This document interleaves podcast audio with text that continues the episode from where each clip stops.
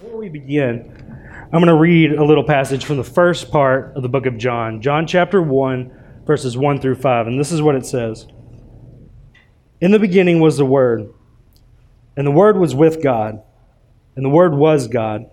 He was in the beginning with God, and all things were made through him. And without him was not anything made that was made. And in him was life, and that life was the light of men.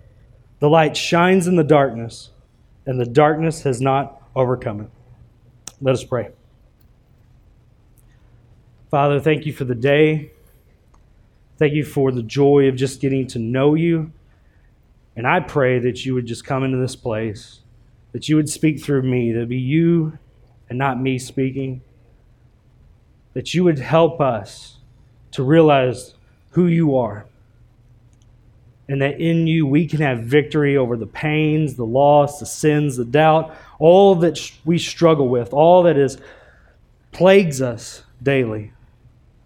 Help us to find you and to see that victory in you and walk in you as we become alive because of you. It's in your name we pray, Lord Jesus. Amen. Amen.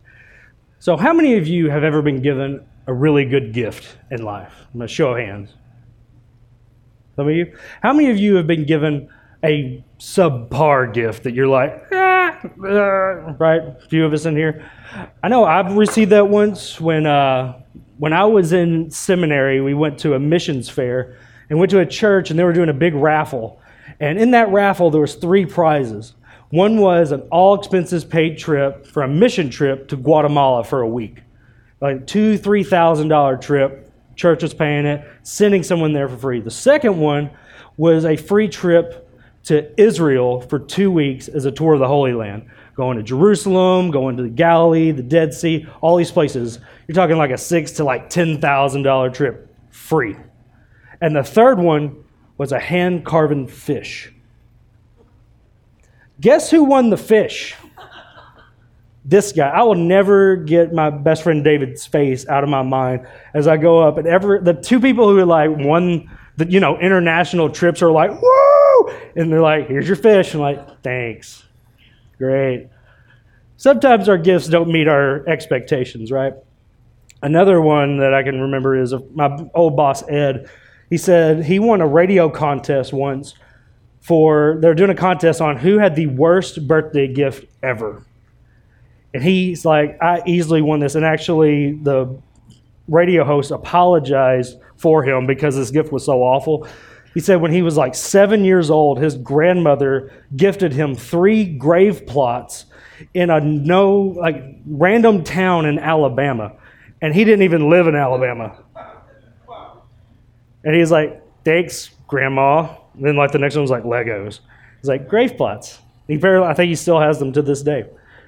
And so sometimes we get a gift in life that does not meet our expectations, right?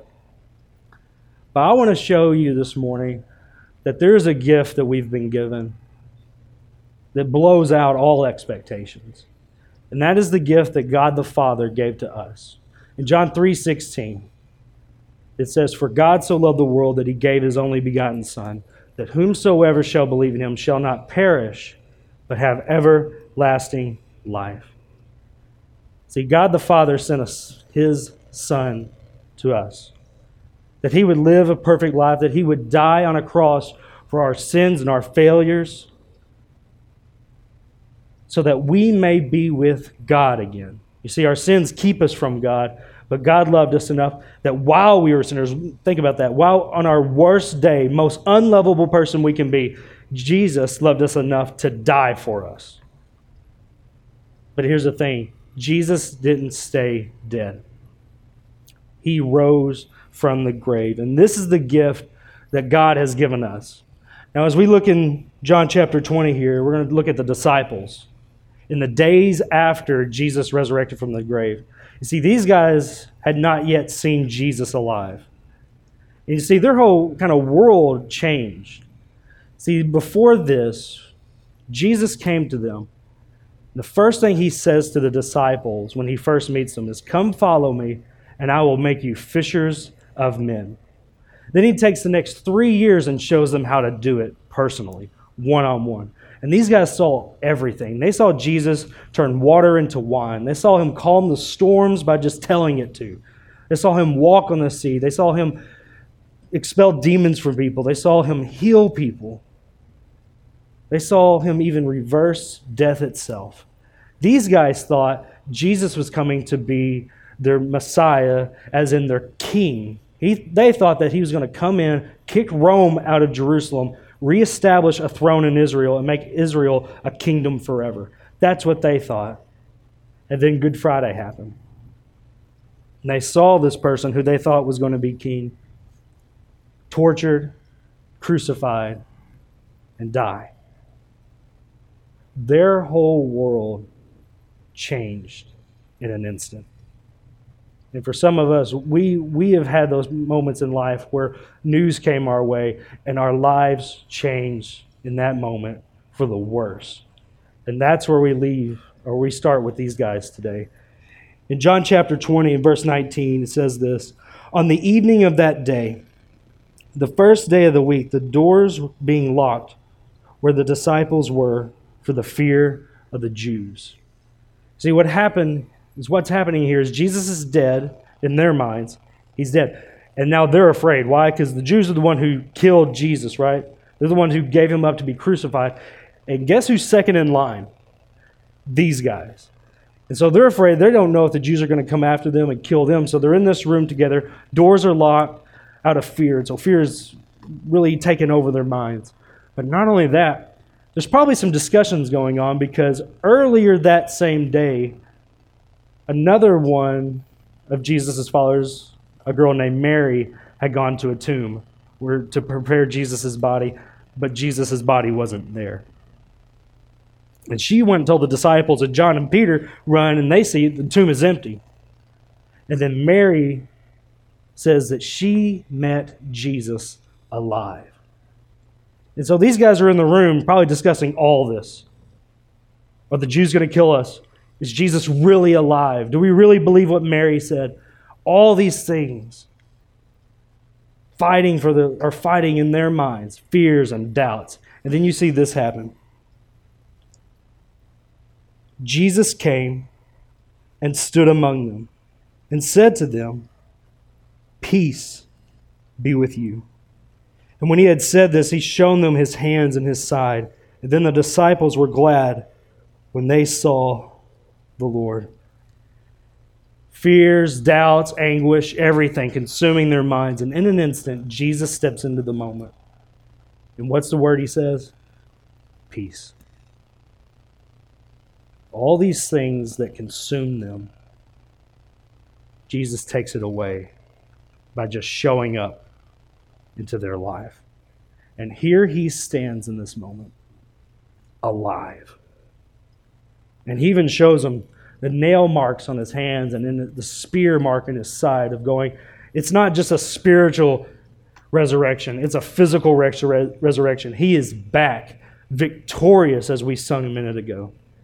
Victorious over all the things that went against him, all the schemes of the men who wanted to kill him, all the shame that he felt when he was going down the Via Dolorosa to be crucified, all the doubt that people felt, death itself, and even sin itself.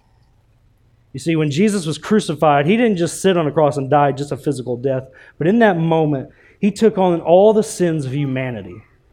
All the things that we've ever done, thought, said, Jesus took into his body in that moment. And he experienced the full wrath of God, the punishment that we deserve for our sins, he took it for us. And He died for those sins, but now He's back showing death is not more powerful than me. He is more powerful than death. He is more powerful than sin. He's more powerful than fear and shame. And in this moment, you see this happen with the disciples because they're experiencing all these things. And then it's gone. Because here he is. And the victory that Jesus has had can still is theirs and can be ours if we would let him. If we would let Jesus into our lives, if we would let Jesus take over, He is promising victory over all these things, meaning nothing will ever bind you again. John 8 36 says it this way that from who the Son sets free, they are free indeed. The disciples' hope is in Christ. I hope that our hope is in Him as well, because this is what it means to be alive. If you want to be truly alive, resurrected from a dead life, you have to start with believing in Jesus and then being like Him. But it doesn't just end there. You go on to verses 21 through 23. He says this And Jesus said to them, Again, peace be with you. As the Father has sent me, even so I am sending you. And when he said this, he breathed on them and said to them, Receive the Holy Spirit. If you forgive the sins of any, they are forgiven them. If you withhold forgiveness from any, it is withheld. Jesus comes back from the dead and immediately goes into the mission. What was the first thing he said to the disciples? Come follow me, and I will make you fishers of men. That mission didn't stop at the cross. That mission is still going onward. And he is telling them that I'm going to send you out to the world to tell the world of what he, Jesus, has done for all of humanity. And I want us to think about the honor of that, how Jesus said this here. Jesus says, Just as the Father sent me, so now I'm sending you. He says he breathes the Holy Spirit onto them. So you see each part of the Trinity at work the Father who loves, the Son who is now sending us, and the Holy Spirit who is in us, all at work. You see this reflected back when he, Jesus was baptized by John the Baptist. He's the one who sent. The Father says, this is my son who I'm well pleased, who I love. And then the Holy Spirit descends like a dove. And in this moment, Jesus is going, I'm going to give you the honor of what God the Father did for me. I'm going to do for you now. I'm going to send you out. And if you believe in Jesus, then you are beloved by the Father. You are sent by the Son, and the Holy Spirit resides in you. I want us to understand the honor of that. That God is saying, I want you to be like me. And you're going to join in this crazy, amazing mission that started with 12 in a room 2,000 years ago and has affected the entire course of the world to today and onward. That Jesus is making us alive because this is what being alive looks like. It's believing in Him, it's being like Him, but it's also going into the world to share Him. These three parts are the fulfillment of being alive in Christ. Because a lot of times when we think about Christianity, sometimes we look at it as kind of boring, right? Because typically we look at Christianity as like, oh, I believe in Jesus and now I'm going to heaven. And it's like you high five Jesus and be like, see you when I get there. I should probably do more good than bad in my life and, you know, just kind of do my own thing. And if I want to earn merit points, I go to church. And if I want to earn brownie points, I'll read the Bible. And if I want to be like a pastor, I should probably witness to people. Like that's how we kind of see Christianity someday. And that's just a sad, unfulfilling view of Christianity. Christianity, what it means to be like Christ. Christianity, basically, when you're called a Christian, you know what you're being called? Little Christ. You're being like Christ. And what that is, is believing in Him, but being falling in love with Him being a part of the church, the bride of Christ, and then going and telling. When we do these things, then you understand what being fully alive in Christ is really all about. Because Jesus was on a mission a mission to make fishers of men, and he is still doing that this way. The book of Ephesians says it like this Ephesians chapter 2, verses 8 through 10. It says this For by grace you have been saved through faith. This is not of your own doing. It is the gift of God, not a result of work, so that no one may boast. For we are his workmanship, created in Christ Jesus for good works, which God prepared beforehand that we should walk in them. Jesus saying, You've been saved by the grace of God. You can't earn your way into heaven. You've been saved because He loves you for good and for good works, for us to go into the world, to tell about Him, and to be like Him, to be alive. But He also wants to know that you're not alone in this. Not only does He give you the bride of Christ, which is the church, is where not, not where we are, but who we are as believers in Christ. And He's also saying this that He is with you when you go out, when you live your life. If you look in the Great Commission, you know, go into all the world, make disciples of all nations. We remember that part, but the very end, do you remember what Jesus says? He says, Surely I am with you always, even unto the end of the age. Jesus is going, when you go out and you tell people about Christ, it's not just you. He's saying, I am right here with you. But he doesn't even stop there. He, on this moment, he breathes on the disciples the Holy Spirit. And for us, it's looking at when we get saved, the Holy Spirit lives within us. And I know the Holy Spirit for you know Southern Baptists is kind of like the, the odd duck of the Trinity. Like we don't really know a lot about him, right? You're just like, is he like a ghost? Or I know he's holy, but I, I don't really know a lot about him. But he does so much for you. First of all, he does this thing called sealing. He seals you for the day of redemption. And what that means is this when you accept Christ, you cannot lose your salvation. Because he's saying, I've got you now. And I won't let go. Even though you may go down routes you shouldn't go, he said, I will keep you to that day for you to get to heaven. He also he convicts us of the sins that we commit in this life. He reveals the word unto us. He helps us to be righteous in this life.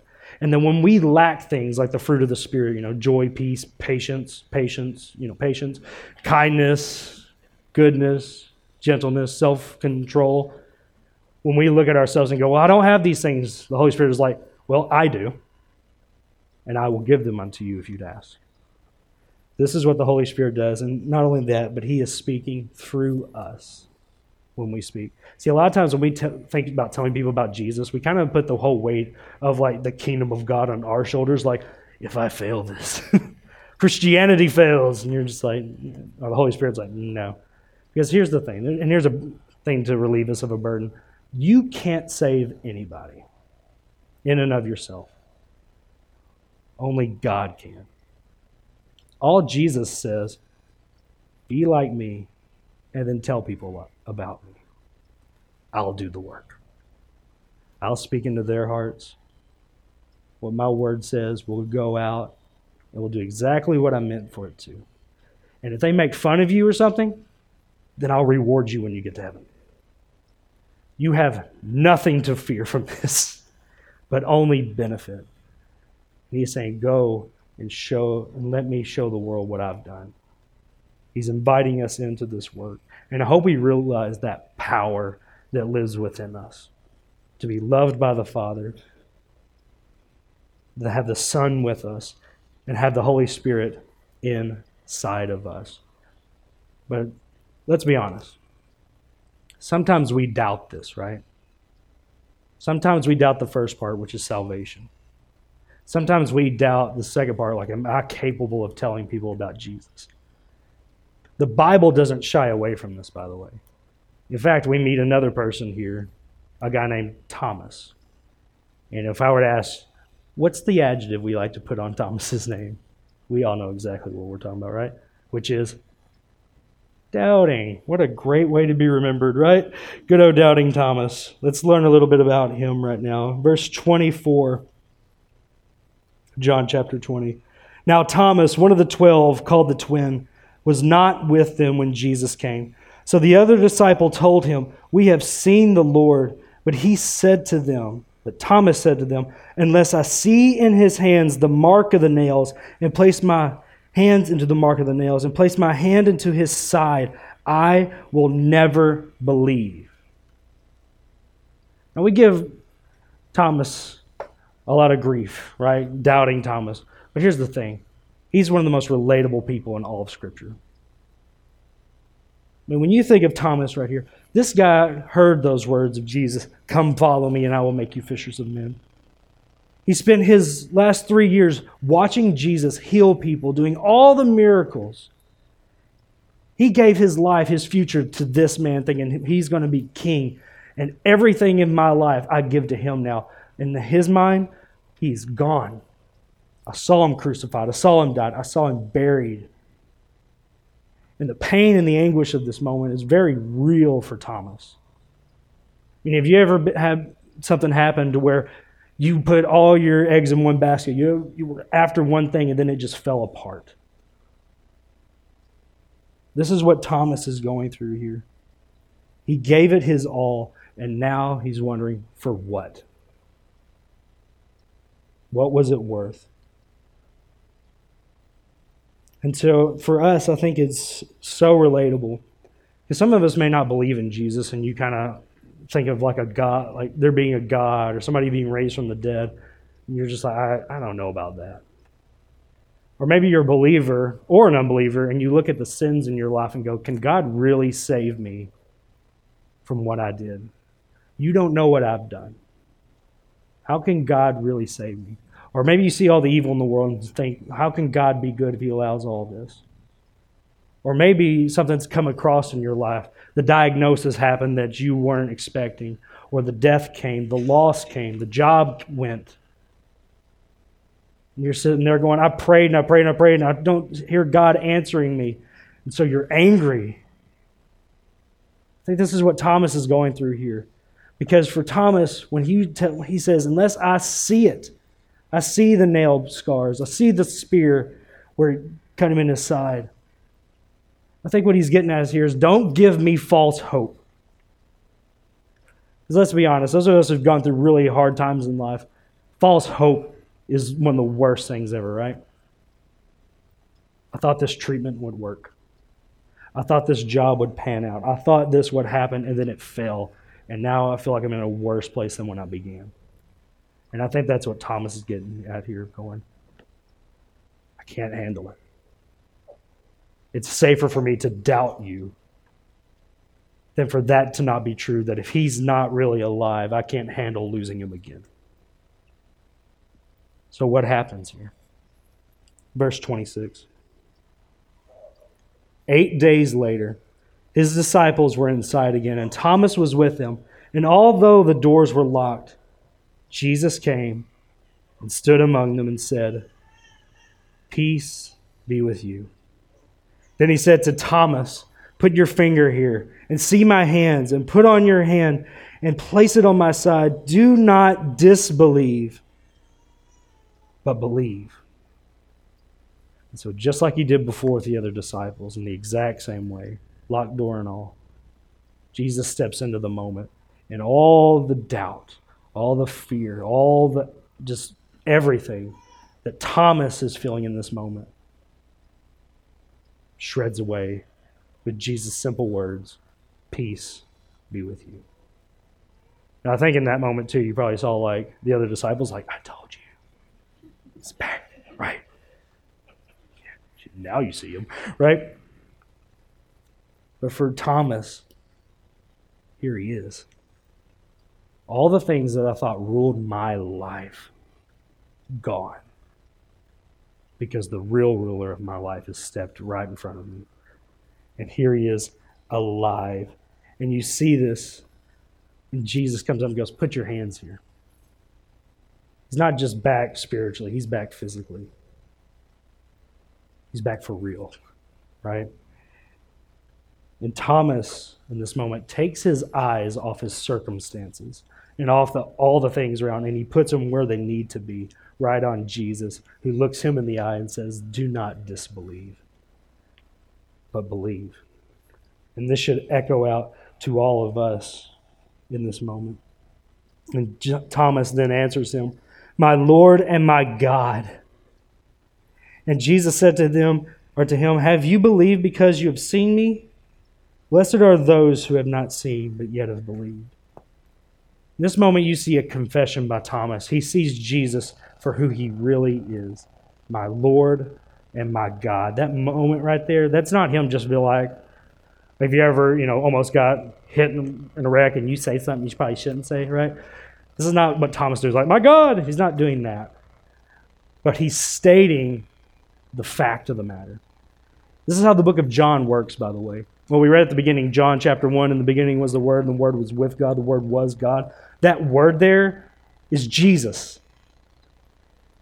Stated at the beginning and now claimed here at the end of Thomas going, My God. When you look at the book of John, the whole book of John is about this Jesus is God.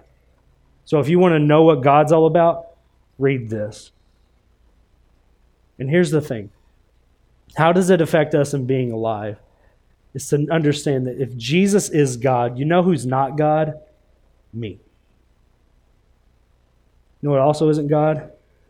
Our sins. Our circumstances are not God. Our fears are not God. Our doubts, they are not God. So if Jesus is God, let's look to Him and quit looking to those things that seem to control everything in our lives. But instead, to look to the one who is God, as Hebrews 12 2 talks about. Let us keep our eyes on Jesus, the author and the perfecter of our faith. Let us keep our eyes fixed on Him. Now, Thomas got to do what we would love to do, right? To see Jesus. I heard a pastor once say that if we, when we got saved, if we could only spend three seconds and see Jesus face to face, it would change everything about our lives. What we, what we prioritize, what we do. If we could just see him with our eyes. But Jesus says, Blessed are those who believe without seeing to have faith that Jesus is who he says he is, that he's done what he said he's done, that he loves you like he says he does, and that he is with you. We are at no disadvantage believing in Jesus through faith, but instead we are blessed instead. Romans 8 37 through 39 says it this way. So look at you.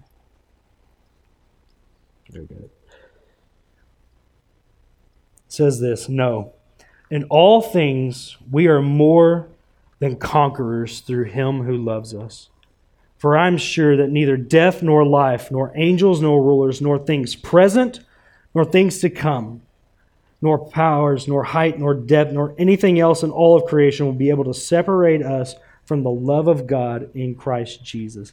He says this that if you believe in Christ, you are more than conquerors. Jesus comes into this moment here to the disciples, victorious over all the things the world has done to him, over all the sins that we did to him. And he is sitting here going, You believe in me, then victory is yours as well. Now, does that mean your life will be, you know, perfect? All the Christians should say no, right? Does that mean that sin's not going to put up a fight against you? Does that mean circumstances still aren't going to come against you? No, those things will come. Jesus says, and I think it's Matthew, that in this world you will have trouble, but take heart. I have overcome the world. Meaning, if I believe in Jesus, my victory is in Him. The circumstances will not rule me. The sins that I've done, they are not permanent, they are not bound to me but I will want to have victory in Christ. Now, that may come later than you want it to. But Jesus is saying, You believe in me. You have faith in me. And if we do that, you will experience what it means to be alive in Christ. Acts 4:12 sounds it this way that salvation is found in no other name under heaven given unto mankind by which we must be saved. Meaning that the only way to be alive, the only way for your sins forgiven, is to believe in Jesus. To remember that the Father loves you, the Son is with you, and the Holy Spirit is in you if you believe. And you are alive. And that should give you a lot of hope, right? Should give you a lot of hope that there's more to this life. That we have hope that we can be truly alive. We can have the hope that death is not the end of us, that our sins can be forgiven, and that if we believe in Jesus, they are forgiven, that we can be righteous, and that we are not alone. That Jesus never sends out anybody alone, that he has made his bride, the church, the body of believers, those who are now alive together. We have that. And we have the Father, we have the Son, we have the Holy Spirit. But here's the question the one that we all need to answer is do we believe it? Do we believe that Jesus really did die for our sins? Do we really believe that he can make us alive? That he can forgive us of all things? That he can give me purpose and passion in this life? And that by living in him, I can actually be alive. I'm going to finish with rereading John chapter 1, verses 1 through 5 again. But this time I'm going to change one word. And that's the word word. I'm going to put it in the proper tense of Jesus. John chapter 1 In the beginning was Jesus. And Jesus was with God, and Jesus was God. Jesus was in the beginning with God, and all things were made through Jesus, and without Jesus was not anything made that was made. And in Jesus was life. And the life was the light of men. And the light shines in the darkness, and the darkness has not overcome it. Whatever darkness may be in your life right now, whatever darkness may seem to encompass around you, run to the one who pierces the darkness, who already has victory. If the world seems to be getting darker and darker around you, then the light of Christ has never diminished. So run to Him. And in Him you will find life. Let us pray.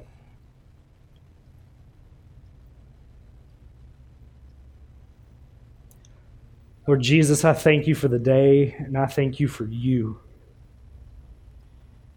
You are the Son of God. You came to this world to save me, save everybody in this room. Because your heart is that none of us may perish. You hate sin, and sin destroys us daily, but you came to die for the punishment of sin. And I know for a lot of us in this room, we may not feel alive. That we may have doubts in you, or doubts in ourselves. But I pray that you would pierce the darkness of our circumstances, that you would pierce the darkness of our lives, and you would shine bright to us. Help us to understand that you are back. Death could not hold you, the grave could not keep you, but you are alive. And because you live, so can we. I pray for all of us that we would see that. That we wouldn't be blinded by the heartaches of life and the circumstances and all the things that distract us, but that we would be like Thomas who doubted and then saw you. Help us to see uh, you, to keep our eyes on you, that we would not disbelieve any longer, but believe that our hope is in you and not the timing that we want it to be. That our hope is in you and not something or some power other than you. Thank you that you are with us. That you didn't just go back to heaven and stay there, but you said you are with us now. You've given us the Holy Spirit now. And I ask you to fill us, to tell the world about you because the only true light in this world is you. And help us to go out and watch you pierce the darkness that has taken over the lives of those around us, over us, of our country, of our world. And let us see you do what you do.